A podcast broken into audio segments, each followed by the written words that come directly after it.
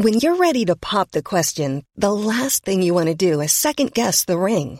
At Bluenile.com, you can design a one of a kind ring with the ease and convenience of shopping online. Choose your diamond and setting. When you find the one, you'll get it delivered right to your door. Go to Bluenile.com and use promo code LISTEN to get $50 off your purchase of $500 or more. That's code LISTEN at Bluenile.com for $50 off your purchase. Bluenile.com code LISTEN. Think that was probably the one that struck me. You know, I, I described like moving across the raft and feeling limbs. You know, I knew that there was limbs underneath me. I knew that there, it was my crewmates in my raft with me, but the limbs that were under me, I didn't know whose they were. And I didn't know that it was people I was having to kneel on to get across the raft to help to close the door, that pe- people had died and were in our raft. And ultimately, we were, you know, kneeling on them after they died to survive. Welcome back to the Andy Rowe Show. Matt Lewis was an observer on board a doomed fishing boat in freezing waters of the South Atlantic Ocean. This is the story of firstly his attempts to save the boat from going under, then his actions to lead the operation to abandon ship, and finally his fight for survival against all odds. Before we start the episode, Pact Coffee is still offering you a free V60 kit when you sign up for a new plan at pactcoffee.com. If you haven't tried Pact Coffee yet, you are missing out. Because when you create your monthly plan, they deliver the fresh coffee through your letterbox. It smells delicious and tastes even better. I get the bagged coffee because I use a stovetop mocha pot. And Pact Coffee does pods as well, so if that's what you're after, get involved. Just visit pactcoffee.com and use the code ROWE at the checkout to get your free V60 kit. I'll put all the details in the synopsis to this episode, along with where you can get hold of Matt Lewis's book, Last Man Off. Hope you enjoy the episode. Matt Lewis, thank you very much for coming on the show. Well, hi Andy, it's a joy to be here. Tell me how you ended up in South Africa. We'll get to the bit about the craziness that happened when you were at sea. But tell me how you ended up in South Africa for a start. Well, I was uh, just qualified as a marine biologist. I just finished a degree in it at uh, Aberdeen University in Scotland, and I was looking for a job. And then this job came up uh, to be an observer, a scientific observer, out on fishing boats in the South Atlantic, so South Georgia. I was looking around for a job for that sort of first bit of experience, and decided to take it. It was going to be a couple of months offshore. sounded quite exciting, so um, I took this the job as a scientific observer and flew out to South Africa from Aberdeen. So, what does a scientific observer do? So, uh, scientific observer is basically uh, taken onto a fishing boat as a condition of the license. So, if they want to fish in those waters, they've got to have a scientist on board, and you're there to report back on what they're catching. Uh, maybe if they're catching things they shouldn't be by accident, like seabirds or uh, sharks, and then also how much they're catching. And it helps the uh, the managers to basically work out if there's enough fish left in the sea, how long the season can carry on for. But it also means you can keep an eye on what they if they're breaking any of the regulations uh, and things like that. You can't be that popular on board, surely. Actually, I was surprised at the reception that I got. That the Sudur Havid, the crew of the Sudur Havid, when I arrived on board, were really welcoming. I think after Really? a short time at sea, I felt really like I was quite happy to be there. I didn't feel like I was being uh, made unwelcome in any way. And when I looked, uh, I think when things happened that maybe weren't ideal, I sort of raised my eyebrows, and and uh, the crewmen were told off quite sharply. It's like the perfect arrangement in a way. Tell me about the boat. Um, you mentioned it there, the Sudur Havid. Tell me about it. Tell me when, when you first saw it. Give me a sort of a description of it. Yeah, so I took this job as a scientific observer, and I flew out to Cape Town to join the boat. And um, uh, when I first saw Sudur Havid at, uh, in Cape Town Harbour, uh, she was um, uh, like old, rusty, smaller than I expected uh, trawler. She'd been built in Norway, and um, she'd served off the Faroe Islands as well. So she'd been working in some fairly, fairly rough waters. But but by the time she was down in Cape Town, she was sort of past a prime, rusty old navy blue boat, from what I remember, with with bright green decks. And she was like just over forty meters long, so she's bigger than most of the Oh, fishing wow. boats that you'll see in in British harbours. But then she's you know she was. She wasn't the biggest boat I'd ever seen by a long shot. So uh, we turned up in Cape Town Harbour, and I uh, I the her sister ship, the Northern Pride, was in front of her, and I, I then saw the the Sudur Havid and thought, oh, what have I done? Why did I choose that ship? there. Did you did you get like missold? Like, did they give you like a glossy brochure or something on their website that said it's a beautiful ship and you're going to be going on this lovely voyage and you rock up and you you see this rusty old rusty no, we'd been um, we'd gone to the company offices in in London. Uh, that were deploying us, and, and we'd been given the choice of the two boats. So um, Magnus and I, the two new observers, were going out to join the Northern Pride or the Sudur Havid. Which boat did we want? We were just asked, and and you know it's such a flippant decision. I was we were given this choice, and and the the the lady who was sending us out said, "Well, the officers on the Northern Pride are, are Spanish, so there's probably going to be a lot of, sort of Spanish speaking people on board, and we think the the Sudur Havid's got English speaking officers on board." So I said, "Well, I don't want to learn Spanish. I'll go to the Sudur Havid," and uh, that was the sort of flippant choice made. And Magnus said, "Well, I do fancy learning Spanish. I'll go on the Northern Pride," and he ended up on the bigger, shinier, nicer boat with his own cabin, and I ended up on a small, rusty shithole bobbing around like a duck. And I think I got the better deal right up until the end. What what was your cabin like? Uh, actually, compared to the cruise cabins, mine was quite nice. It was all right. It was kind of uh, you know veneered plywood inside with uh, two bunks, one for me, one for Glenn, who was the chief engineer on board, or second engineer actually. But uh, anyway, me and Glenn and sharing a cabin. Um, each bunk's quite nice because you've got a little bit of not privacy, but you've got your own space with a couple of drawers underneath to keep your personal possessions in. By the time we were actually fishing, the down in South Georgia, it was quite cold, so there was a little fan heater in the cabin, but that was the only uh, heat in that area. It was sort of minus seven outside, and um, Minus seven. yeah, and it's not luxury either. There's no ensuite facilities. It's, it's one shared toilet between all the officers, and and then downstairs for the crew is a whole lot worse. So you're talking about six or eight guys to a room, triple decker bunks, not being able to roll over in your bunk because there's not enough room for your shoulders, condensation dripping on you from the ceiling, and uh, no showers uh, for the crew, and basically, uh, you know, maybe two or three shared toilets for a crew of thirty. oh, basic. why would you do it? Oh my And, days! uh, I think You'd have to be one of my uh, friendly crewmates said he had his uh, his clothes were stored under his mattress, so by the time he had that and very tight room, he couldn't roll over. So When you first get on a boat like this, what is your initial feeling when you step aboard it? Obviously, it's a rusty old piece of work. You know, you talk about the the cabins and things like that. Are there? Are you thinking, okay, where are the life jackets? How many lifeboats are there? Where's the safety briefing? What do I do if this happens? You must be thinking in your head, I've got to know this kind of stuff. What? Tell me about that. In my head, I was thinking that sort of stuff. I've been on uh, a research trawler before up in Scotland just for a bit of work experience, and a few weeks on that. And I'd been on yachts and you know other boats before, so I'd I'd done sort of sailing, diving, and, and a bit of work. So I knew that normally when you get onto a boat, people will explain exactly that. And on the big trawler, we'd done uh, drills like evacuation drills, muster stations, and things, and donning survival suits. And when I got onto the Sudur Havid, I was expecting that, and it never happened. So I did, you know, work out for myself where the life rafts were. I found out that the life jackets were in a locked cupboard, so they didn't get stolen. There were no survival suits on board, and I hadn't been issued with one either. Like sometimes, if you're going out to things like that, then you'll be taking your own kit with you. But basically, I, there was very little kit. There were life rafts there, but uh, other than that, there was hardly any talk of safety on board. So there were no tours or drills or anything like that. You say that the life jackets were locked away. One guy had the key. That was one of the deck bosses called Jesus. and that was so that they. I think they had problems in the past with uh, basically uh, uh, crew crew stealing the life jackets and going and uh, uh, taking them off to the uh, to the shop to sell them when they got to land. You think maybe um, a few stolen life jackets would be all right for sort of a collateral damage, almost like a an investment to make sure that everyone can get them when they need them. So, where where were you sailing to when you when you get on the boat? So you're sailing to you just say Georgia. So we sailed out of Cape Town and uh, we sailed down to South Georgia. And if you know where Cape Horn is at the bottom of South America, so the Falkland Islands are across from that, and South Georgia is down towards Antarctica from there. So we were right down towards the An- uh, sort of Antarctic waters. Um, it took a couple of weeks for us to sail down there, and you actually go across a couple of big changes in ocean currents that mean that, that the waters we were fishing in were very cold and very rough. So people have probably heard of the roaring forties, and we were Yeah. even further south than that. Were there loads of icebergs?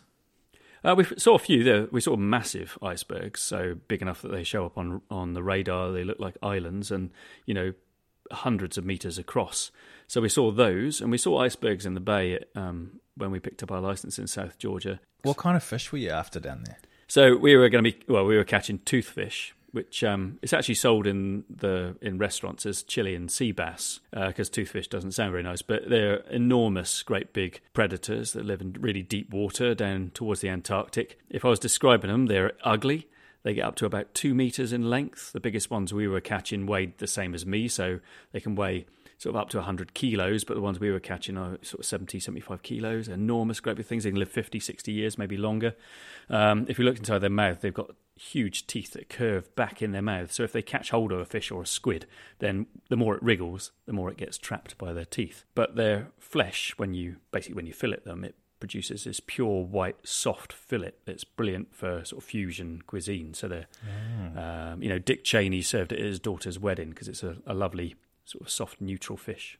And how cold was it at this point? Because you mentioned the the water at one point was negative one. You are wearing a lot of layers. Uh, as an idea, if I was out on deck, I would be wearing uh, like normal underwear, then thermal underwear, then a pair of jeans, and then a freezer suit, which is like a uh, an insulated suit, and then oilskins on top of that. And on my top, I'd have probably two jumpers, and then a fleece, and then oilskins on top of that. So you're wearing layer after layer, and on your hands you'd have liner gloves, and then waterproof gloves, and a hat. Like all of us are wearing woolly hats like all the time. Didn't you guys have to hit a certain quota for your employers before you went home? So you know you had to go and catch so much fish to finish the job. Yeah, well, basically, with that fishery, uh, the way it's managed, uh, you're trying to catch as much fish as you can in the time that you're allowed to be there. So it's a race. Uh, ah. You know, um, uh, your listeners may be uh, familiar with this because of things like Deadliest Catch, where they'll declare the crab season open, and every boat is racing to catch as much crab as it can before the fishery's closed. And it was the same with us. So the fishery opened on April the first. We'd arrived late the race was on to catch as much fish as we could before the fishery was closed, and that was at some point in the next couple of months. And so we were basically racing to catch as much as we could. And the, the Havid could hold just over 100 tons of catch, and we were catching sort of two tons a day wasn't enough. They were expecting to catch like 10, 20 tons a day, and they weren't catching anywhere near that. So they were, you know, racing to catch fish. Tell me about the Korean tanker because you you refueled at a Korean tanker, didn't you? Yeah. So end of May, we uh, the company made the choice that instead of basically to allow us to stay out at sea for a little bit longer, we would go and refuel, then make a midway land in a few weeks later. So we went to the Falkland Islands, and just outside of their their waters, then we would refuel from the Haegong U number 302, which is was this big Taiwanese tanker that we took on fuel from. Basically, they send a line across to you that you then pull in, and that pulls across the hose, and you can fill up. In the Sudur Havid's case, that meant we took on over 100 tons of diesel, and it is basically heavy fuel oil, diesel that we filled up with. Actually, that was quite a critical moment for us, I think, because what had happened was we'd been catching fish. We had a hold that was filling with fish, and then we'd taken on another 100 tons of diesel. And normally you would get rid of the fish as you took on the diesel, but we, we had both. So our little boat was carrying us and fish and diesel. Did you feel like at that point that maybe you were a little bit overloaded? Uh, from my point of view, I'm, i was quite naive. It was my first trip on a big commercial fishing boat like that. I might have been on trawlers before, uh, sorry, research trawlers before, but you, um, you know, I wasn't involved with those. And uh, the fisherman knew the boat a lot better than, than, me, and it was the fisherman that pointed out to me that the boat was sitting low in the water. So I, I hadn't noticed much, but but uh, one of the fishermen said to me, uh, I think it was Darnie, who said to me one day about the fact that uh, there was water swilling in and out of a, a bit of the of the boat that wouldn't normally be water on the side of the boat. She'd been modified, and there had been a like a balcony had been added in the side of the boat, and the bottom of of this balcony basically was designed to drain away. And normally the water would have drained out, but after we refueled, water was actually swilling in and out of there. So the boat was sitting so low in the water that the seawater was actually coming in and out of the drains in the side of the boat. And um, it was it was Darnie that said, you know, normally that water's not there. We're sitting low, and it it didn't feel any different to me. I, I just assumed that was you know okay, but uh, you know later on, I think that was to prove important. Was it Darnie that warned you that things could turn ugly between the crew if something happened to the ship? Yeah, strange conversations that you know afterwards you realise are important. Was one one day uh, we've been talking and and Darnie and his friend Eugene, you know, we've been chatting and and they'd said about the fact that you know watch your knives, and I thought well, that's strange, and and they said watch your knives. One day, you know, you need to know where they are. One day, if there's a if we have to abandon ship, then people will fight with knives for a place on the raft. And I thought, you know, that's, that doesn't Jeez. match up with the, the very British way that I expect everybody to uh, politely queue and to help each other. And, you know, that of course we'll all join together, you know, good blitz spirit to, to help uh, overcome the obstacle. And the idea that somebody would actually fight you off for with a knife for a place on a life raft is just, uh, it, it didn't compute. I didn't think it was going to happen. So, um, you know, again, that was one of those conversations that later on comes back to you. Did you watch your knives? Not very well. No, I I did know where they were, uh, but no, I uh, you know I I did keep an eye on them, but I wasn't. Uh, I just uh, thought that Danny was probably making not making it up, but I thought he was probably overplaying it. You know. Mm. You would, wouldn't you? You'd be like, yeah, yeah, okay. You just wouldn't think that's going to happen. Tell me about the night that you were working in the factory. I suppose we came back from uh, filling up with fuel at the reefer, and we we had a couple of good days fishing, but actually nearly a week of good fishing. So you know we were catching a bit more than we had done. It wasn't amazing, but we were catching fish, so we were starting to fill up the hold, so starting to feel good. But then we woke up one day and the weather was just worse than it had been. You know when you wake up and on a boat quite quickly you can feel that you're being thrown around a bit more. And I looked out on deck and I was like, oh really? I've got to work in that. And um, I went downstairs and had my scrambled eggs and chives. Not good because it makes you burp all day. But anyway, I went out on deck and tried to work that morning. I was observing out on deck, so actually watching the line come on board, and it was just hilarious. You know, you, the the boats are going up and down and side to side, like such a crazy amount that you're having to hold on. I was supposed to make notes about what was coming on board in those conditions, so I had my arm up inside a polythene bag with a clipboard with a piece of paper on it making a note of what was coming in on each hook for an hour. Can you not just, just a, have a day off? Can you like you're the observer? I don't think the fishermen are going to care if you're not out there the fisherman wouldn't have given it, but it was like a personal pride thing that I was being paid to be there, so I was going to damn well be out on the deck. And frankly, if if you want to turn around to a fisherman and say, "Oh, it's a bit too rough, I can't be on, out on deck today," then they're going to turn around and say, "Well, I've got to be out there." It was all right for me because after two hours on deck, I went back inside and just went up onto the bridge and was watching what was happening below. And I mean, you're talking about people actually being washed around on deck. It is like something out of the Deadliest Catch. Your whole waves moving along the deck and hitting you on the back of the head and flooding the guy opposite you just flooding down his oilskins. You know, do people so not fall not off the boat? People nearly did. There was quite there was guardrails around the edge, and people you know got washed towards them. Most of the fishermen are pretty good about looking. The, the way that they move around a boat is quite an education to watch. Like it took me a while to get used to it, and some of them say you, you know you never walk when the when the boat is tipping away from you. You never walk down the hill. You don't walk down the deck. You wait until the boat rolls back because otherwise you're going to lose control of your yourself and end up like falling into something or falling over the side. I didn't see anybody sort of actually get pushed by the wave to the point of being pushed over the edge because that's what the guardrails are for. But it can be, you know, pretty scary. Huh? You know, one of the guys got caught by a hook one day and nearly pulled over the side, but that's oh. very different. Yeah, yeah, it doesn't even bear thinking about.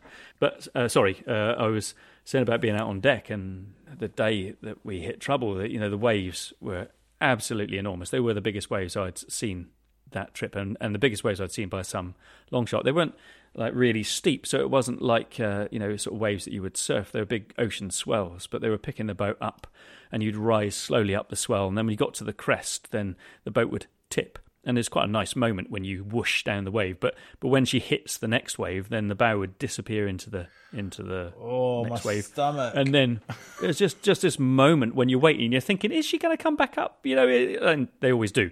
You know, so slowly the water would, would then come back along the deck, and that, that's how your day goes. Is just like that, wave after wave. Yeah, I had the the morning out on deck, and then uh, I was due to be down in the factory that afternoon for some observations down there. And it's worth people knowing that on that boat, the factory was an enclosed area. It was like, a, it really was like a sort of kitchen or something like that. But, but it was a factory below decks.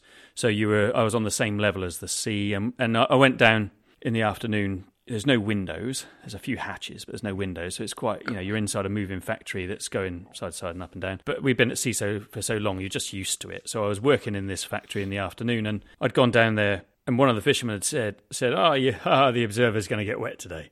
You know, and um, I said, oh, yeah, whatever. We had quite a good, kind of nice banter on that boat. It was very good atmosphere.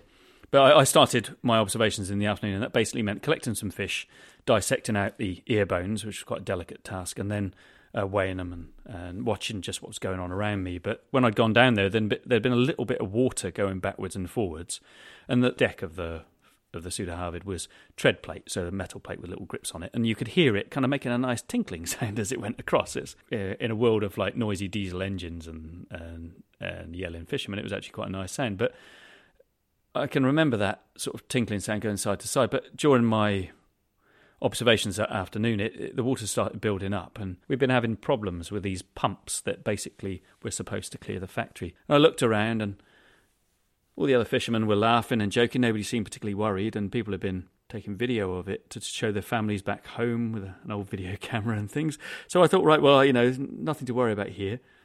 But then actually you start thinking, right, hold on, this isn't right. You know, we need some help here. Why are we still fishing? Why, uh, you know, so I went off to try and get help from, or I told people at first, but then I went off myself to go and try and get help from the engineers or from mechanics and from the electrician. Uh, and eventually I went up to the bridge to say to the to the skipper and the fishing master, to say to Bubbles and Butty, you know, that we we needed help.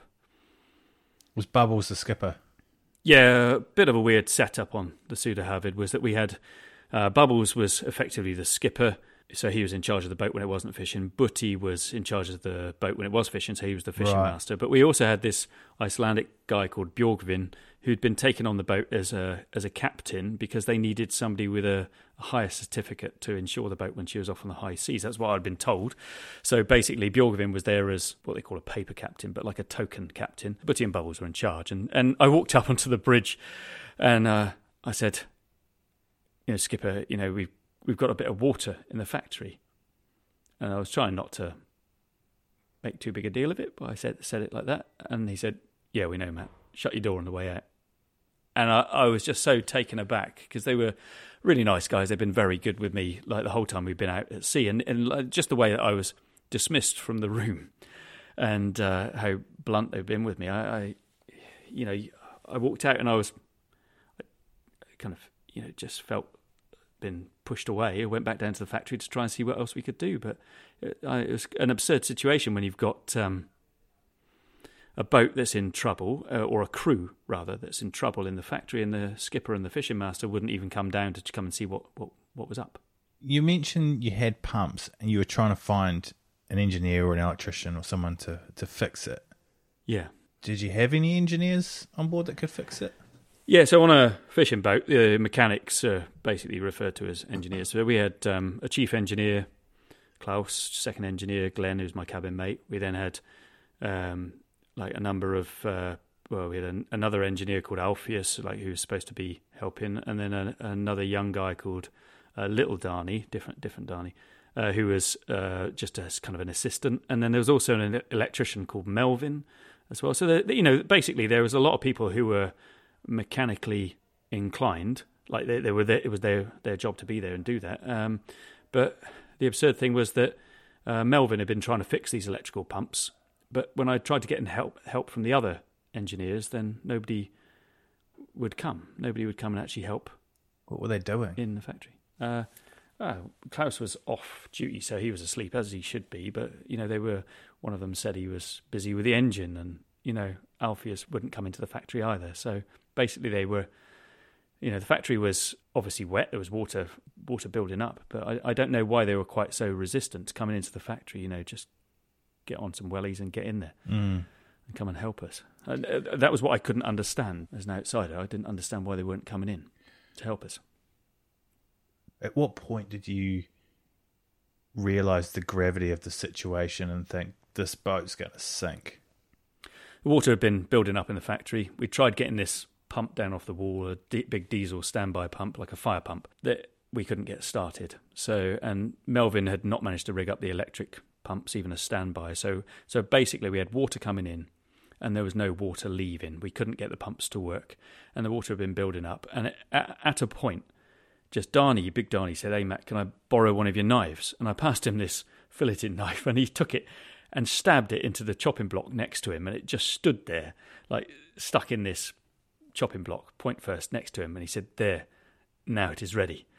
And that was the moment when I thought, Oh, shit, we are in trouble. If Darnie thinks that we, you know, he's telling me this is, we're going to have to abandon, you know, really, I, I, I still didn't want to believe it, but that was a big moment when I knew we were in trouble. So I'm looking at this big filleting knife stuck in a, a chopping block and thinking, oh, that's a big message. But from a personal point of view, then we, we were still trying to save the boat. Darnie, having taken the knife, you know, then still carried on. There were maybe half a dozen of us in the factory still trying to get these pumps to work, still trying to save the ship.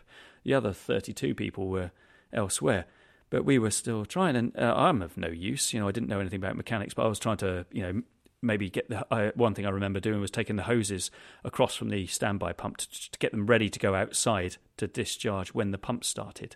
So I was trying to help with things like that and trying to clear filters and things. But but ultimately, uh, other people knew better. But how are you not point... going up to the other engineers and going, guys, this boat's going to fucking sink if you don't get your asses down to the yeah. factory and fix these fucking pumps. It's going to sink. Wish, I wish I had ta- done exactly that. But you know, when I tried to get Glenn, my cabin mate, into the factory, at first he literally just you know said to, I said to him pretty much that you know, Glenn, we need you in the factory now. The boat's in trouble. You know, we need help with this thing. And his reaction was, "Why are you shouting at me?" And then why am I shouting at you?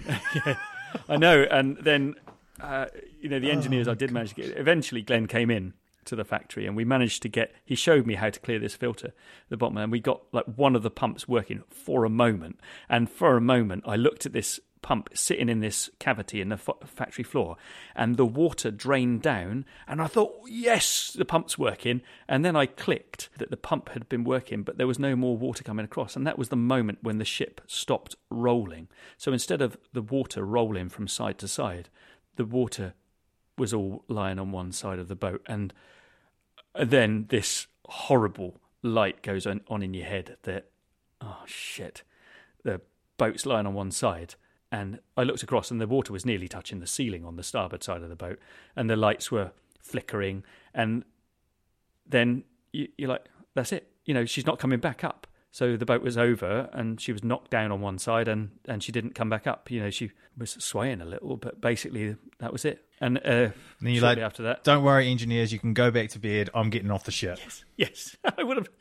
that would have been lovely, but we didn't know where the nearest fishing boat was. Like we are in an empty part of the world where basically there is no shipping passing through the only other boats that we knew of down there were the other fishing boats. And part of my job was that I had to know, like, if I'd seen any other boats that might be fishing illegally, so poachers, if they were down there, we had to keep an eye on it. And I mm. knew there were no other boats in our on our radar screen, so there were no other boats for miles around us. So when I, I looked up from this problem, you know, you know, I realised that the boat was lying over on one side, and I saw flashes of orange, and it was the life jackets being thrown into the factory. So somebody had broken open the locked cupboard with an axe, firefighting axe, and smashed it open, got the life jackets out. Very good, quick thinking on their part, and and was throwing.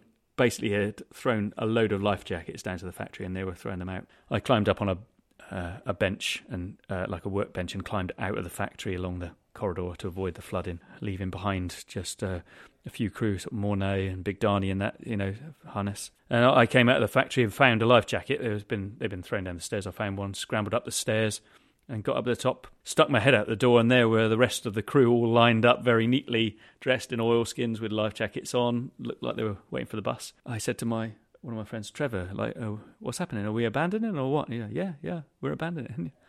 oh shit, you know, like it's just it hadn't properly struck me. I, I know I, I, have said to you that when I saw the knife being stuck in the block that I knew we were in trouble, but I, I don't think I'd actually computed. I, I, you know, I was 24, and I don't think I'd actually realised the gravity of the situation that we would be abandoning and abandoning when there were no boats nearby. Like I knew there were no boats nearby. So then you start thinking, right, we're getting off the boat. What are we getting off the boat onto? Well, there's no, no uh, nobody else coming to rescue us.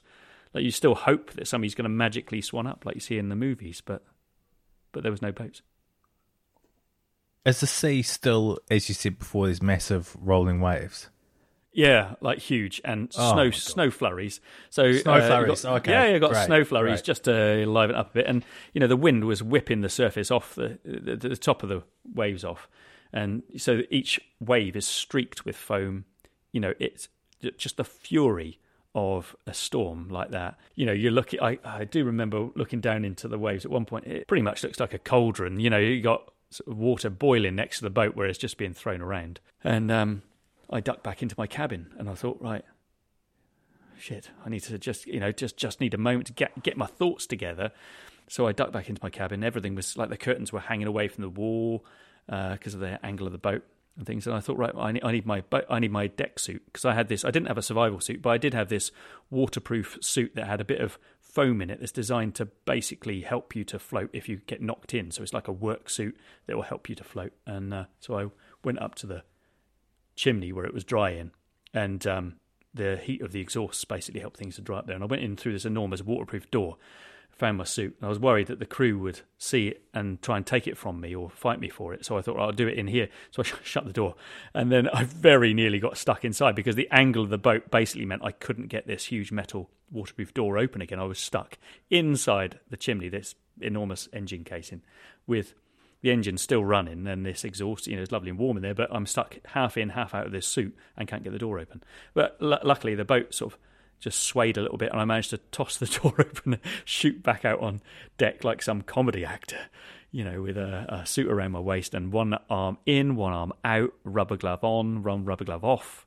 And uh, I got the suit on and that was it. You know, I, I looked across and Shakim, big Portuguese deck boss, was getting ready to launch a life raft. Uh, you know, they looked like enormous, great big capsules, sort of pills on the deck of the boat, and he was getting ready to launch one.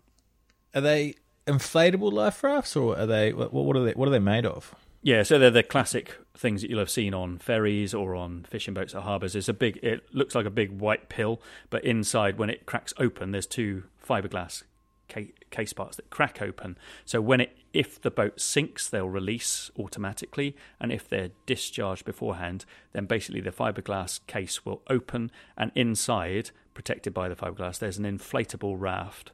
Okay, so an inflatable tent with uh, a floor on it that will basically act like a little mini inflatable boat that you can all get into. And we had four of them. And so I went across to Shakim, and he was next to this big capsule in a cradle, and he was cutting away the, the lines that secured it. So cutting away the automatic cradle, basically, so that we could discharge it and get it into the water. And, you know, we looked at Bubbles and The said, captain, yeah, Skipper. and said, ready? And Bubbles said, hold on a minute. Took his fag, his cigarette, and flicked it out to sea. And it spiraled off. And he said, now. And we pushed the first life raft. And it hit the water. And it didn't inflate. Oh god. And they pulled on the painter, like the, the rope that attached it. They pulled on that, and they're supposed Ready to pop the question? The jewelers at BlueNile.com have got sparkle down to a science with beautiful lab grown diamonds worthy of your most brilliant moments. Their lab grown diamonds are independently graded and guaranteed identical to natural diamonds, and they're ready to ship to your door. Go to BlueNile.com and use promo code LISTEN to get $50 off your purchase of $500 or more. That's code LISTEN at BlueNile.com for $50 off. BlueNile.com code LISTEN. I'm Sandra, and I'm just the professional your small business was looking for. But you didn't hire me because you didn't use LinkedIn jobs. LinkedIn has professionals you can't find anywhere else, including those who aren't actively looking for a new job but might be open to the perfect role, like me. In a given month, over 70% of LinkedIn users don't visit other leading job sites. So if you're not looking on LinkedIn, you'll miss out on great candidates like Sandra. Start hiring professionals like a professional. Post your free job on linkedin.com/people today. To trigger it, and nothing happened. And there's just this white fiberglass thing is just floating in the sea and nothing's happening. And you know, I'd never seen one launched before. I hadn't done a survival skills course as much as I should have done one. And this thing just bobbed there. And then so we got the next one ready and pushed that one. That one landed nearly landed on the crew on the deck below, but it actually managed to miss people and cracked open on the deck. But then they manhandled it over the side, and that one inflated. And uh, so we said to to Bubbles, right, we're going to do the other rafts. And he said, oh, no, no, I think that's enough. I wouldn't bother. So uh, Shakeem and I ignored him and went round to the starboard side and launched the other ones. And in total, we launched three life rafts, so enough spaces for all of us. So there was uh, 38 men on board, and we had enough spaces in those life rafts for well over that.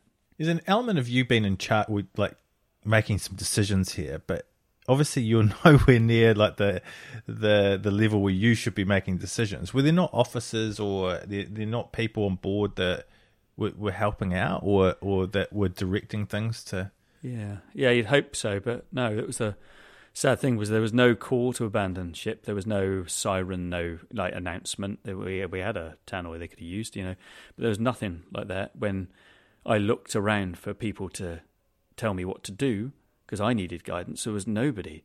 And, you know, things like Shakeem launching the life rafts, it was just him taking it on himself to do mm. it. He, he was an officer too, but he was ready to do it. But there was nobody taking control and doing it. So I was supposed to be a like an officer on board, but just just because that meant I got looked after better, basically, so that I wasn't, you know, I wasn't expected to have any responsibilities on board. But I was like, well, you know, somebody's got to tell these guys what to do. So you know, whether it was trying to get help from the engineers or whether it was you know, helping with launching the Life Rafts or just trying to make sure people were ready to go. I tried my best just to make sure that the crew were felt like somebody was organising them and felt like somebody was looking after them because Bubbles and Butty weren't saying anything, and neither were the other deck bosses, you know, like the bosuns. So, describe the situation around actually getting into these rafts. So you've you've cut them loose. They're landing in the water, I presume.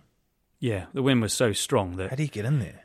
You know, the the wind was so strong that they were being blown towards the stern of the boat. So that that was the kind of gathering point. But I was trying to make sure that the crew were ready and good to go, and then we started trying. Like nothing happened. Uh, uh, the rafts were at the stern, and nobody was getting into them. So Charlie and I started yelling, basically. Get into the rafts, like go, go, because nobody was given an order to abandon ship. So I thought, right, we it's time to go. Let's was he not a big st- drop from the from the ship to the rafts? Like, so keep- the way she was sitting, it wasn't too bad actually. The stern of the Sudur Havid was quite low because ah, okay. the way the trawler is, so a couple of meters. Sometimes the stern was well above the raft, you know, like probably four meter drop. But at other points, the rafts were nearly up, uh, you know, towards the railings that you could would have been able to just sort of almost step into it. We started getting the crew to jump into the rafts. Most of the time, they were jumping down, you know, just dropping from nearly head height, just dropping into the rafts, and they were fine when we had launched the rafts and I'd looked towards the back, I'd seen Shakeem and Carlos in a raft, and I'd said to myself, if that when I get to the stern, I'm getting in that raft because those guys have been at sea for years. They're going to know what they're doing, so I'm going to get in that raft there. And I'd, so I'd selected the raft like for myself, thinking that will be the best chance. But when I got down to there, I saw their raft drifting away, and there was only a, two of them on board. And I don't know, you know, to this day, I don't know why they cut away from the boat when there were only a few of them in the raft. I, I think there may, may well have only been two of them in the raft. I would like to think maybe they had seen somebody in the water, they were trying to help. You know, maybe they needed to get to somebody, or maybe they had felt threatened and they'd needed to leave the boat. But I, I didn't see any of that. But either way, I looked up and I saw their raft drifting away, only two of them on it, and I thought, oh, bastards just bastards, what have you done? Like, you know, so then we, we just got on with getting the rest of the crew off into the two remaining rafts. So, so basically, we the people were going gradually. The you know, having been warned that there would be fights with knives, there was nothing. Everybody queued in a very orderly fashion and uh, basically made their way to the stern of the boat. So the the crew, this is, you know, eventually I got to the back with them and looked down at, and I looked back along the boat to check that there was nobody left. I thought that's the moment to go, and then Bjorgvin the Icelandic captain, pops out the door. so I went back to him and I was like, Bjorgvin, what are you doing? And he said, he'd, he'd just woken up. Somebody had just woken him up. he had oh, been asleep. Bliss. Through all of this. So with everything happening, he'd been fast asleep and uh, he'd been woken from obviously a deep slumber, to, to, scrabbled into his deck suit and grabbed a life jacket and came out on deck. And How did he get woken up? I think Bubbles had knocked on his door on the way out, basically, and uh, so Bjorgvin walked out, out on to find us basically having abandoned the ship. He'd missed the whole of the sinking. I mean, to be fair to him, uh, you know, he was he was supposed to be off shift, and he may have been the captain on board, but they didn't treat him like that. You know, he wasn't involved in the day to day running of the boat. So what a thing to wake up to. I said, right, you know, uh, basically we're abandoning get to the back of the boat now. And, and then I got back to the back of the boat again, to the stern, and, and was getting ready. And then he still wasn't there. And I said, well, where is he now? So I went back to find him, and he, he was pulling something. And he, and he was basically helping Bubbles, who'd collapsed in some of the water. I, would missed him, and Bubbles had collapsed coming down from the bridge. Bjorgvin was helping him up, and Bubbles was still wearing basically jogging pants and a jumper and a collapse in the water. And he was helping him to the back of the boat. And I, I got Bjorgvin to give him his life jacket. I couldn't get mine off; it was like almost welded on because I'd done such a bad job of tying the knots. And Bjorgvin gave Bubbles his life jacket, and we got him to the back of the boat. Bjorgvin got over the rail and got into a, the life raft that was closest to us. And then I think I vaguely remember manhandling Bubbles over the railing, but I ended up I can remember him being by my feet and me holding him between my feet and at the rail and waiting for the life raft to come in next to him. He was a big guy as well, so I can't believe I actually manhandled him over. But he was, uh, he, you know, he just wasn't right. He looked grey in the face. I think we think afterwards he maybe had a heart attack or something. But I looked down at Bubbles and then I wait, waited for the raft to rise up, and then I dropped him in, and the, the crew waiting below with their arms ready for him caught him and helped him into the raft. And then I turned around and looked at the Sudur Havid for the last time, and then I jumped. Last man off. Yeah, last man off. Felt like I was jumping into a ball pool at a kid's party. I like I think I even whooped because I was like the thrill of getting off the boat and thinking, you know, and just being daft and not realizing just what was ahead. You know that, that I jumped into there and I was basically pleased to be off the sinking ship. But yeah, last man off. Didn't mean to be. Didn't want to be. Wanted somebody to tell me, you know, what was going to happen and how everything was going to be all right, and that, you know, go and disembark over there. But that's not the way it worked out. Sorry about the interruption. Coming up next week, we're getting topical and talking energy with one of the world's leading experts, climate scientist Andrew Dessler. We can fix this. I mean, the important thing for your audience to know if they if they remember anything else, uh, or if they remember nothing else, this is what I hope they remember, and that is that you know climate and energy is not a scientific problem. You know, we understand climate change. It's not a technical problem. We know how to generate energy without releasing greenhouse gases that are causing climate change. It's a political problem. It's politicians who are beholden to fossil fuel interests. It's the war in Ukraine. It's all of these political problems that we have to solve in order to transition the world uh, to one that isn't, whose climate is not changing due to humans. It's a hard one to solve. It's coming up next week. Now back to Matt Lewis. Once you're on the raft, the ship then becomes the danger, doesn't it?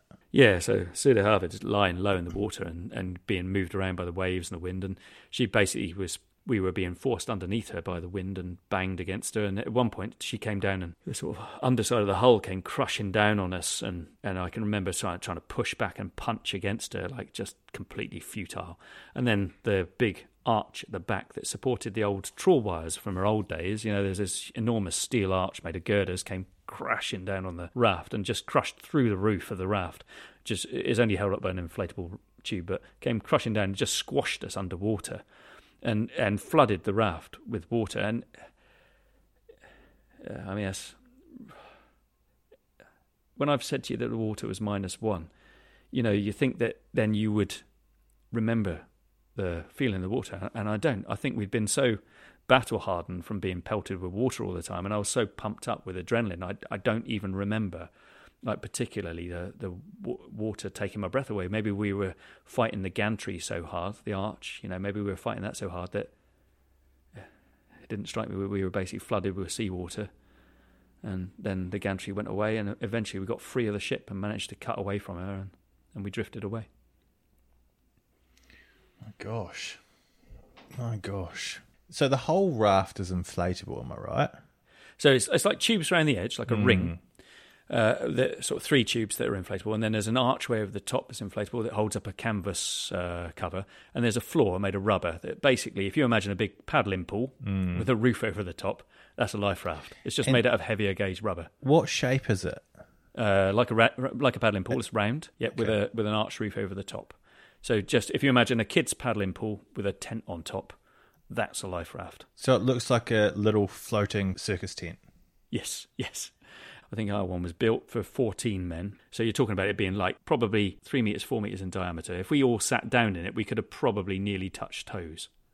So Right. So if you're all sitting down and you had your legs out straight, you your feet would all pretty much meet Yeah, in the middle. nearly, yeah, nearly. yeah. Okay, Yeah, so you had a bit of room. So they're quite big. Okay. Yeah. Once it's full of water, yeah, can you get rid of that water? we try tried to bail. So they're they're supposed to come with little kits, like survival kits that include things like bailers. Like modern ones, they'll be better designed. They'll have you know basically drains in the floor or pumps built in to try and get rid of it. But our one, we looked for bailers, we couldn't find any of the kits. I don't know if they were ever there or if they've been lost, but we couldn't find them. So we tried using welly boots from the few people who had them on. Uh, that didn't work because they folded, and we had, uh, strangely, we had a Nescafe jar. I don't know why we had a coffee jar, but there we go.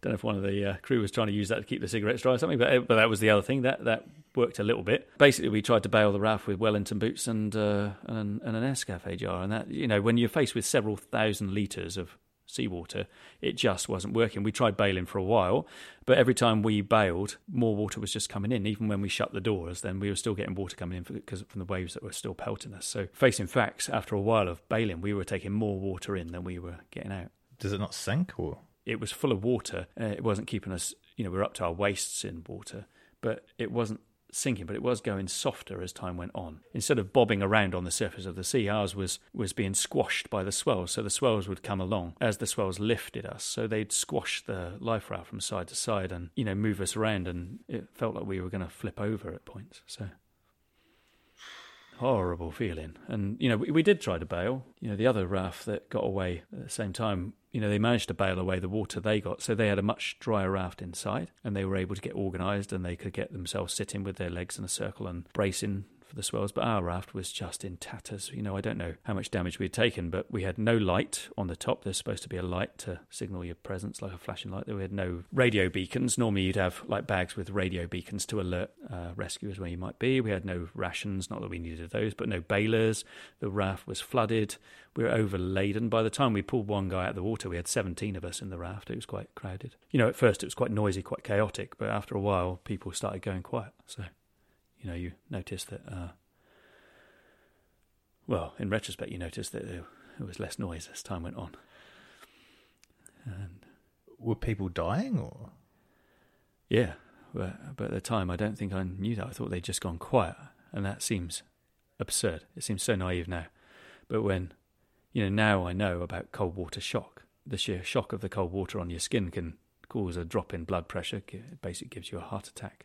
That's probably the biggest killer. And then hypothermia takes time to set in. You know, even in water that cold, you can survive as we were probably for a good deal of time before hypothermia properly sets in. You know, you're not going to die of hypothermia for more than half an hour at least. And we were in there for longer than that. But certainly at first, cold water shock and then hypothermia was starting to affect people. And then people went quiet. I, I remember people screaming, you know, just wailing and heartlessly me saying, Who's screaming? Like, shut up. Because it, it just grated when you've got, you know, when you're fighting to survive and somebody's wailing, it's just, it ta saps away your energy to survive. So heartlessly, I told them to shut up. But that was them probably on their way out. Jeez. you know, l- looking back, I saw, I looked around. I, there's one guy I, I can remember l- much later on, and I, I looked across, and Trevor, who is this lovely guy with a big beard, who I had been working with on the deck that morning, and we'd been joking about him giving me a haircut and stuff. And then he'd, I looked at him, and he was floating there in his life ja- jacket. Sort of the collar was cupped up around his beard, and he was just floating on his back. He looked so peaceful, and I kind of knew he was dead. Didn't quite compute, but I, I kind of knew that he was. I think that was probably the one that struck me. You know, I, I described like moving across the raft and feeling limbs. You know, I knew that there was limbs underneath me. I knew that there, it was my crewmates in my raft with me, but the limbs that were under me, I didn't know whose they were, and I didn't know that it was people I was having to kneel on to get across the raft to help to close the door. That pe- people had died and were in our raft, and ultimately we were, you know, kneeling on them after they died to survive. So there were people that died and they had sunk into the raft. Yeah, I, uh, Where you know, all of a sudden, were. when as I moved across the raft, I felt ra- uh, the legs, and I, I think in my head, I th- I thought there were the survivors around me. It was their legs that you know they, we we were feeling, but one of the fishermen described feeling something suddenly clamp around his foot and like the a- agony and, and somebody helping him to pull pull up what was on his foot, and it, it was one of our crewmates. Is like, it ended up with him basically standing on it, putting his foot in his mouth, and, and the poor guy had died. And for them, obviously, they knew that there was somebody who drowned, had died and drowned, and they, they brought up the you know somebody from the water of the raft. I didn't see that, so you know maybe I was saved from that. So as I crawled across the raft and I felt the limbs under me, I, I think I didn't connect it with actually being dead people, but looking back, that's what it was. Why were you crawling across the raft? We are trying to get the doors closed and the the flaps uh, the, of the. If you picture a tent, if you picture the flaps on it, that's what the doors on a life raft are like. And the ones on ours were particularly badly designed. It was an old raft, and when we brought the raft doors down, every time we fastened them, then a wave would hit them and then just blow them open again and force them open, and then more water would come in. So basically, I would go and try and find shelter across the raft, and then after a while, one of the crew would call, like Hannes or Mornay would call and say, hey, I need help. So I'd go back across the raft try and help seal these doors back down again, and almost like a regular task. In the thing, I, I, I tried to keep myself busy, so when I would get to the edge of the raft, and there was a, a rope around the edge to try and hold on to, so I would get to the edge of the raft and then get my leg over the rope to get myself up out of the water because I knew I needed to be out of the water. Otherwise, it would suck the heat out of me. So I would get to there, get out of the water, check my collar, do my suit up, make sure I was all right, you know, try and make myself warmer. And then somebody would call me back across the raft. So I'd go back across the raft and give them a hand to shut the door, get the doors sealed back down. Uh, all these little things to try and make yourself survive. That in retrospect, you know, they were really important that kept me fighting to survive, kept me alive. That must have been one of the, you know, obviously your body's going through stuff that you can't control, but your mind. Yeah I guess like in those situations, your mind must be something that can potentially give up on you. I'd, uh, maybe hypothermia is a savior on that one, and it's you know the as you slow down, as the hypothermia cuts in and you slow down, you, you know it stops you. At least you're not panicking so much. But uh, I had some very clear thoughts. You know, one I do remember was thinking about home and, and my girlfriend and wondering if I'd ever have sex again. And it was just so, so absurd, you know. Uh, like Corinne and I had not been together that long, and, and like just thinking that and we were so far from, you know, I was so far from like a warm bed that it was just such a daft thought. But I can remember thinking that, and it's such a rational thought. But but the rest of the thoughts, you know, you're drifting, trying to work out how long you can survive. I couldn't see my watch because it was under the so many layers, but I knew we'd abandoned uh, uh, like just after four o'clock, and it was getting dark. And in the Antarctic, sub-Antarctic at that time, it was getting dark, and you know six o'clock had come and gone. So it was pitch black by the time you know by this time, and I knew time had gone on, but I didn't know how long. And I was trying to work out if I could make it t- through till morning, and I could not see how we would. And um, you know, your mind just slows down. Saw a hand around this rope next to me, like as I was there, and it's this massive hand, and I, it was open. It was wasn't holding on. and It was so it just struck me. It was so sad. It was like, you know, you look down and you're like, oh, that's so sad. So I reached down and I closed the hand so that at least the person was, you know, I thought it was, I, I guess in my head I knew it was somebody who's unconscious or dead or something. I just, oh, look at that. So I closed the hand and then the hand moved. Wow. And I looked up and it was Darnie, like big Darnie. And and he looked at me and I looked at him. there was this moment of recognition. Uh, and I was, oh. so uh, but but both of us at that moment, you know, at least knew each other was alive. He probably wondered why I was grabbing his hand. But oh my god, one of the lighter moments, I guess. Yeah, yeah. Well, so people and, were know, dying that quickly that it, you guys were in the raft for only four, well, I say only four hours. I mean, yeah, I, I say that flippantly, but so people died quite quickly. Yeah, it sounds like nothing. You know, when you're a kid, you play in the snow for four hours and you come in and you've got cold hands. But when you put somebody in freezing cold water for that long, like we didn't stand a hope of surviving. How long and, did, did, it take until the first people you kind of noticed would? Well, now what I now know about cold water shock is that probably the first people in our raft died within 15 minutes. In fact, some of them probably died instantly. By the time we were in the raft, people were probably, you know, already in trouble. Uh, the cold water shock would have hit them, and you know the people that I remember pulling, you know, one guy that we pulled in to the raft, and I shook him and tried to get him to breathe. You know, his gasp. It would have been because he was suffering cold water shock and things. So, so people would have died very quickly. But you know, the hypothermia was then taking its toll after the cold water shock had hit. So we were losing people from the start. But Bubbles, after a few hours, had started doing these roll calls of people that he knew were in the raft. And, you know, to his credit, it woke you up and it made you answer, it made you pay attention. So you, but the roll calls were getting shorter. You know, there was one particular point when, yeah, I remember him saying, you know, like, Hannes, yes, Skipper, I'm here. Like, Matt, yes, yes, Skipper, I'm here. And then, Butty. And Butty didn't answer and it was his best friend, Butty, you know, and he asked again and again, and then Hannes said, "He's dead, man. Stop." You know, uh, the roll calls were getting shorter, but they were helping to keep us awake and to actually stimulate you to stop you from lapsing into unconsciousness and, and giving up.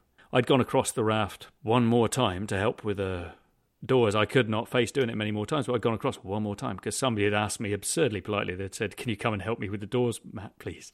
And I'd gone across and got, help. And then we were fixing the doors, and the door, we'd nearly got it, and then it was blown out of my hands. It was blown up again. So this flap was blown up in the air, and I saw a light. Uh, and I was like, hold on, that's a light. No, no, no, no, it can't be. I must be seeing things. And the waves moved, and the light disappeared. And then the waves moved again. You know, just we, we moved on the waves, and then this whole row of lights appeared, and I was like, I can see a light, and I yelled out. I didn't want us to miss it, so I yelled out, "It's a light! I can see a, bo- a boat." How are you? I know you're saying you're yelling out, but how are you getting? It's dark. How are you getting the attention of a boat? So on on your life life jackets, there's a little bulb that lights up when it's in contact with the seawater. So I did try. Oh, they've thought of everything, haven't they? Yeah, yeah. You guys had all the and kit you know, they should work really well when you're in seawater. But all I didn't know is if you take them out of the seawater, they don't work. So when I was taking it and swinging it, every time I took it out of the water and tried to make it work, it wasn't working. So that didn't work. And then we had whistles, so I was blowing on that. I had this whistle in my pocket, and my fingers were frozen. They were like little you know, just completely rigid. But I managed to hook it out of my pocket, get it in my mouth, and I was blowing, and then it stopped working, and I blew it some more. So whistles, lights that didn't work, you know, yelling as loud as we could. But ultimately, none of that got their attention. You know, when it turned out that a little strip of reflective material on our canopy caught the spotlight and shone back, and one fisherman saw it and said they saw the raft. So they turned and came across, and the swells. We heard the engine, the swells dropped us, and then we felt this enormous boat draw near. And when we pulled back the canopy, and uh, this boat was above us, and it felt like it was going to just come down and crush us. Oh yeah, a bit you know, after all that, um, we saw this row of fishermen at the top up against the spotlights and, and, you know, Salvation's here. And that was probably when Bubbles died. So we, you know, he'd been doing these roll calls and basically within the last moments he'd seen the boat arrive and he'd given up and died. So. Oh, no. How did they get you out of the boat? So we saw this boat appear to us, and the swells were lifting us up and then dropping, dropping us back down. So we were nearly under the hull. I actually looked I could see the keel of the boat at one point, which is just terrifying. And then it lifted us up, and I held my hands up, and they tried throwing a rope to us, which is just hilarious because, of course, our fingers are frozen. I couldn't grip anything, and they, you know, we tried at one point. I lost grip of the rope. At one point, they let go of the rope, and I ended up like with this tangled around me. I gave up, and I just managed to get to the edge of the raft put my hands up, and they grabbed me, held on to me, and as the waves dropped away, I was, you know, basically left dangling in the air above the sea, and uh, you know. Uh, yelling, pull, pull, pull. And they pulled me onto the boat, put me on my feet, and I fell flat on my face on the deck. and then they basically man- manhandled me, took me in the inside. And what about the other guys on the boat? Uh, some of them On they the managed raft. to grab. Yeah, some of them managed to grab. And f- fishermen are a miracle. So some of them they managed to grab. Some of them managed to basically lasso with ropes. Later on, they were recovering bodies, and in that case, they were having to use the gaffs that we use for the fish. You know, just enormous boat hooks basically to get them on, which is obviously so traumatic. But they didn't want to lose the bodies, so they they knew they'd died, so they gaffed them on board. Uh, but but for the fishermen who were alive, they managed to get them all out of the raft with a you know a, a rope or a hand. And that contrast, you know, one of the uh, b- before us, they'd managed to find one raft. So the the first, the other raft that was recovered was the one that Charlie, the bosun, had managed to get into, and he had uh, in total, I think, fourteen of them in that life raft, and and all of them survived, and they'd managed to be basically rescued in a lot better state to actually help to get onto the boat. Uh, and on our, our life raft, then seven out of the seventeen of us survived. So What about the two guys that went off on their life raft? So Shaquem and Carlos, you know, like they'd cut away with just them, maybe a few others. I don't know, but they had certainly a underloaded life raft, and they cut away from the boat and drifted away earlier than us. And they, they I'd been so annoyed at them for leaving with an underloaded life raft. You know, when we ended up ha- having overloaded. You know, I wish that they'd survived to tell us why and what happened. But their raft was found the next day, so like overturned and, and empty, so it capsized. And you do wonder if they'd had more people on board, maybe it wouldn't have overturned, or maybe they would have survived. But what happened once you got on the boat?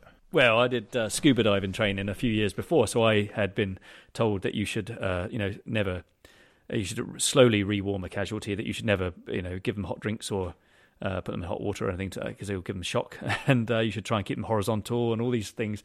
And we were, you know, this is what happens when you need to, but we were hauled over the side, put on my feet, and then dragged through, stripped, basically stripped naked. Uh, in a factory by uh, by the fishermen as they just try to get all our cold clothes off wet clothes off rather than then shoved into a hot shower. And I can remember thinking, no, no, no, no, no, this is not, you know, you're not supposed to do this. And and then going, actually, oh, it's really nice, and turning it hotter. Give me you know, some like hot just, soup. Yeah, then they took us through, you know, toweled us dry and shoved some dry clothes on us and literally gave us hot soup and drinks. And, and I sat there thinking, oh, I'm not supposed to drink this, but I'll go, I'll have a little bit. and uh, it took, I was, I was beyond shivering at the start. You know, I was so cold, but vaguely remember people being brought through, you know, dragged through one by one. Luckily, some of them were in a better state than me. And uh, can you remember the name of the boat that rescued you? Isla Camilla. You don't forget. Sandoval, the captain, had heard our mayday, basically cut away their line, and had raced through the night to see it, you know, to catch us. And his skill basically meant that he found us. So there was no other boat within a hundred miles of us. Didn't you meet up with some guys from the Isla Camilla afterwards in a pub and make some promises? So we went into the pub one night, and this guy came up. I'm short, I'm five eight, but this guy comes up, he's even shorter than me, and he says, "You know, do you do you remember me?" But I, he said it in Spanish, so I didn't know he'd said that. And the girl we'd been working with that week, an agent for our boat, had, had translated, and she said, "He says, do you remember me?" And and I looked at him and I said, "Well, I said, yeah, you're, you're from the Isla Camilla, aren't you?" And he said, "Yeah, but do you remember me?" He said, Oh man, you're going to make me cry now. he said, It was me who pulled you over the side. And then I put you on your feet and I kissed you on your cheek. And I said, Thank you, God. And then I collapsed. and uh, I didn't know what to do. So his name was Jesus Posada. And he and his friend had been the ones who pulled me over. And it, you know, it's those moments in life when you get to say stuff. So I wanted to do a gesture. So I said, if I ever a daughter, I'll call her Camilla after your boat. And uh, like years later, I finally got to call my daughter Camilla. And then I finally got to tell Sandoval.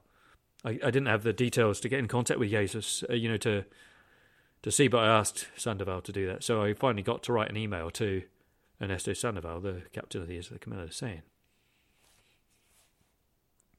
sent him a picture. So, quite magic. Wow.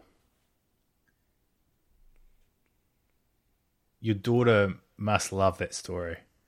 Yeah, I didn't. I, I wanted her to know. She's, you know, she's thirteen now, and uh, when the book came out, I had to tell her the story. I didn't tell her the first when she was first born because I, you know, she needed to know when she was able to comprehend, but she needed to know also that she was named like out of gratitude, not out of debt. I didn't feel that you know the the Camilla rescued us, and fishermen will you know help those who are in need. But I didn't. It was because I was thankful for being rescued that I named her. You know, it was a joy to name her after the boat that rescued us. They were magnificent, like all of them. So you know, to put yourself in danger like that and just go for it, I think that was brilliant. Everybody wants to think they're going to do that in a situation.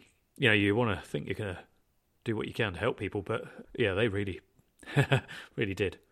So, man, what a story. yeah, yeah, it's hard. You know, uh, describing it now, we are so far from those conditions. You know, there's moments when I'm um, talking about it, and you just it feels like a different lifetime. That this is events, you know, when you're sitting in an office and you've got all the stuff that's normally going on in an office or things that are affecting business or whatever, and you think, ah, oh, it's just so stressful. And then you remember days like that and you think that's just a different world, a different life, a different. So, so I was on that day, things happen that you. And you try and act in a way that you don't embarrass yourself, but looking back, like it just seems like a different world. Like you tell the story so well and create such a visual of what you went through. You're right. Like even you now, you struggle to think about those conditions and how Yeah, horrendous they are.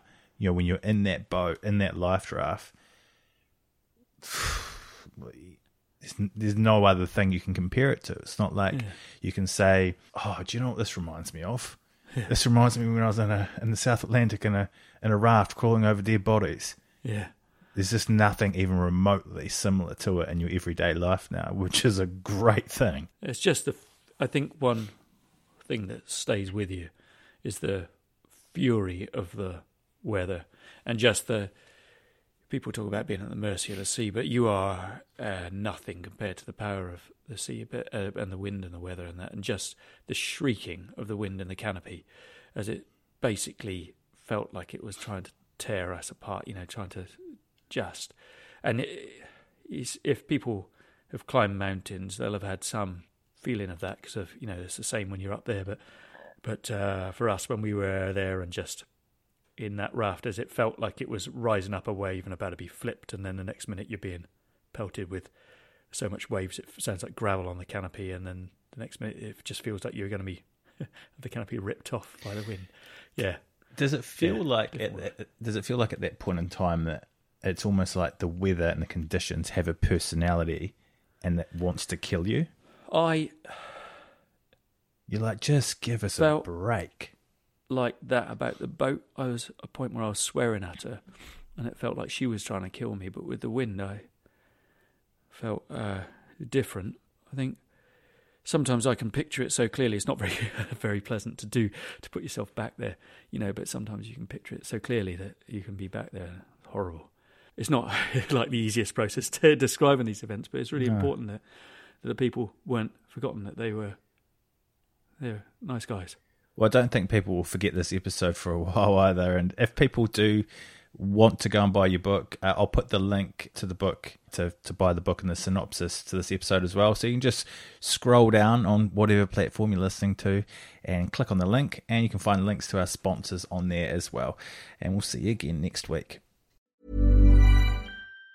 Planning for your next trip? Elevate your travel style with Quince. Quince has all the jet setting essentials you'll want for your next getaway, like European linen, premium luggage options, buttery soft Italian leather bags, and so much more. And it's all priced at 50 to 80% less than similar brands. Plus, Quince only works with factories that use safe and ethical manufacturing practices. Pack your bags with high-quality essentials you'll be wearing for vacations to come with Quince. Go to quince.com slash trip for free shipping and 365-day returns.